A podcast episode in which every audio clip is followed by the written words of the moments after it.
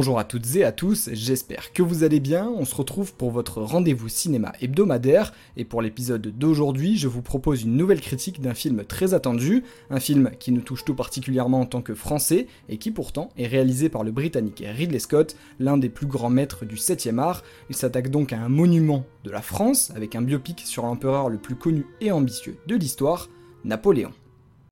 Quel étrange costume portez-vous? Ceci est mon uniforme. J'ai conduit nos troupes à la victoire à Toulon. Quel est votre nom? Napoléon. Le cours de ma vie vient-il de changer? Napoléon comme je vous le disais en introduction, Napoléon c'est un film réalisé par Ridley Scott à qui l'on doit de nombreux monuments du cinéma, comme le tout premier Alien, Gladiator ou encore Blade Runner avec Harrison Ford.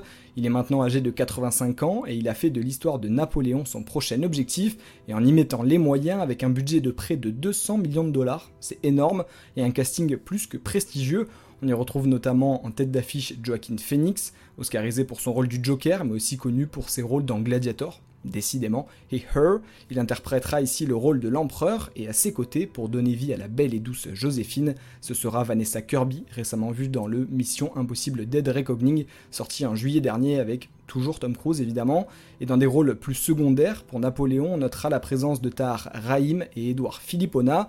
Pour l'histoire, rien de surprenant, nous suivons l'ascension d'un jeune militaire corse, nommé Napoléon Bonaparte, aspirant à faire prospérer la France en Europe alors que la révolution de 1789 vient d'avoir lieu. D'échelon en échelon, il accédera grâce à ses succès militaires au rang d'empereur des Français. On a donc affaire à un réel biopic de guerre autant centré sur les combats que sur sa vie de couple tumultueuse et ses démons intérieurs.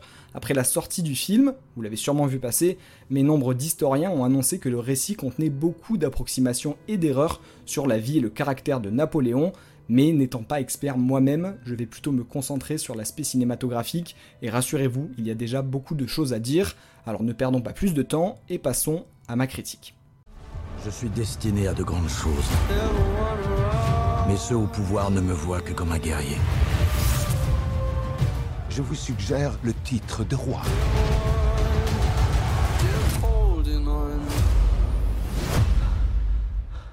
Pouvons-nous voter?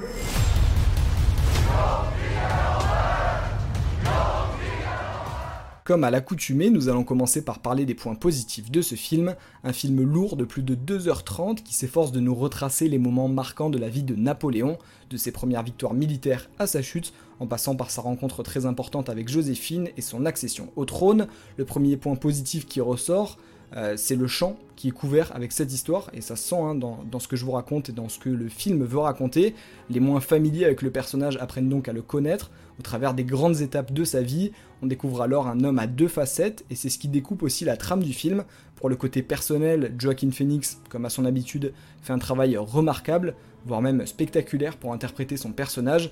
Je vais pas vous garantir que ce soit fidèle 100% à la réalité, mais on peut quand même apprécier le degré d'implication de l'acteur qui arrive à nous plonger facilement dans toutes les émotions et à nous faire comprendre à quel point son personnage est torturé et ambivalent, oscillant entre homme de caractère viril, ça c'est l'image qu'on a d'accoutumé de Napoléon, mais aussi euh, ce caractère de petit garçon apeuré qu'il avait plus avec sa femme, et on peut aussi applaudir justement la performance de Vanessa Kirby qui donne vie au personnage complexe de Joséphine, on ne peut alors qu'admirer l'alchimie entre les deux acteurs qui arrivent à rendre intense n'importe quelle scène qui paraîtrait pourtant banale avec d'autres acteurs. Bref, sans surprise de ce côté-là, c'est de la très grande classe, mais comme je vous le disais, ces moments d'intimité sont coupés et rythmés par la carrière militaire de Napoléon, suit au travers de ses plus grandes batailles, Toulon, Austerlitz et Waterloo majoritairement.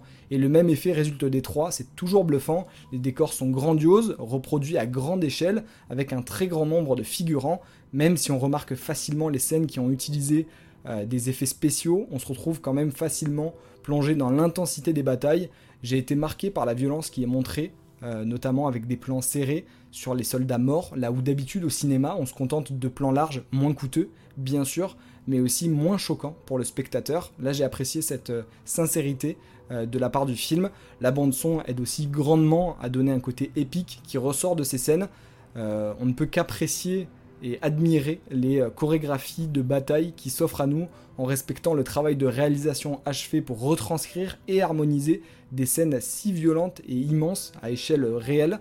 Euh, dans les points positifs, vous le voyez, ressortent ce qu'on pouvait en gros attendre du film et la promesse qui est faite d'assister à une masterclass des acteurs et de prendre part aux batailles les plus épiques du grand Napoléon Bonaparte. Cependant, le film n'est pas sans défaut, car avec l'ambition de retranscrire une vie si complexe et riche, Ridley Scott n'a pas échappé à quelques faux pas, sans parler encore une fois des critiques fondées euh, ou pas d'ailleurs sur les erreurs historiques, qui même si elles ne gâchent pas l'expérience, restent quand même dans notre esprit pour nous rappeler que certaines scènes ont été modifiées pour le bien de l'intrigue. C'est une chose qui est assez commune dans les biopics, euh, c'est pourquoi je ne suis pas vraiment surpris non plus. Ce qui m'a finalement le plus dérangé en soi, c'est le rythme du film et son déroulement. En décidant de retracer les moments les plus marquants de la vie de Napoléon, je trouve qu'on passe à côté d'un aspect essentiel qui est la linéarité du film.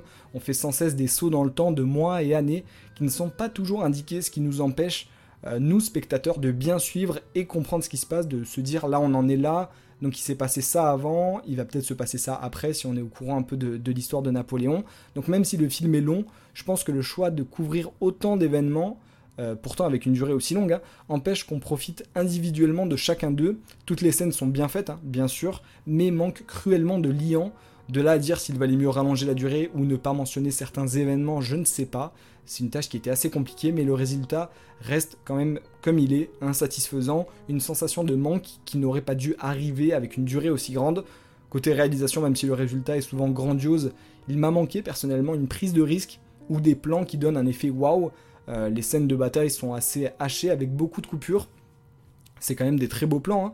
euh, mais c'est la présence de plans euh, plus longs qui m'a manqué, voire de plans séquences qui auraient permis de se rendre encore plus compte de l'ampleur du travail de reconstitution et de chorégraphie qui a été fait pour ce film. Mis à part ça, le casting est parfait, les décors aussi, la bande son aurait mérité de se montrer un peu plus, mais reste quand même dans l'ambiance, notamment avec quelques musiques françaises qui sont assez sympas, qui nous font rentrer dans l'époque sans ce manque de linéarité finalement et cette volonté de vouloir en montrer toujours plus, Ridley Scott aurait pu se simplifier la tâche, alléger le visionnage et impliquer plus le spectateur. Finalement, on n'est plongé que dans les scènes de bataille et le reste ne paraît que dérisoire. Merci quand même Joaquin Phoenix et Vanessa Kirby pour l'implication, c'est un travail magnifique que vous avez fait. En somme, tant de bonnes idées, de bons acteurs, une très bonne équipe et de bonnes conditions qui auraient mérité un meilleur sort et de meilleures critiques. Tu crois être un grand homme tu n'es qu'une toute petite brute et tu n'es rien si je ne suis pas avec toi. L'Europe tout entière unit ses forces contre moi. Que se passera-t-il si tu reviens vaincu? Comme je vous le répète depuis le début de ce podcast, Napoléon a été très critiqué, notamment par les historiens français, pour ses inexactitudes, que ce soit le choix de mauvaises épaulettes pour le personnage, le fait que les canons soient trop puissants pour l'époque, ou que tout simplement Ridley Scott le montre chargeant les troupes ennemies alors que sa nature n'était peut-être pas aussi téméraire. La critique s'abat aussi sur le choix de Joaquin Phoenix, qui paraît trop vieux dès le début du film pour incarner un Napoléon de seulement 24 ans, mais ce qui gêne surtout, et ce qui m'a gêné, moi surtout, c'est les réactions de Ridley Scott aux critiques, qui énonce fièrement qu'il n'a pas eu besoin d'historiens pour réaliser son épopée napoléonienne. Il aurait aussi annoncé que si les historiens n'étaient pas contents, eh bien, il n'était pas présent non plus à l'époque, une façon de se justifier bien particulière qui enfonce plus qu'elle ne rend service au réalisateur. Mais le film est disponible en salle, chacun sera donc libre de se faire son avis et de donner une importance plus ou moins grande aux libertés prises par l'histoire. J'espère néanmoins que cet épisode vous a plu. N'hésitez pas à vous abonner pour ne pas manquer les prochains. Je vous dis à bientôt et portez-vous bien.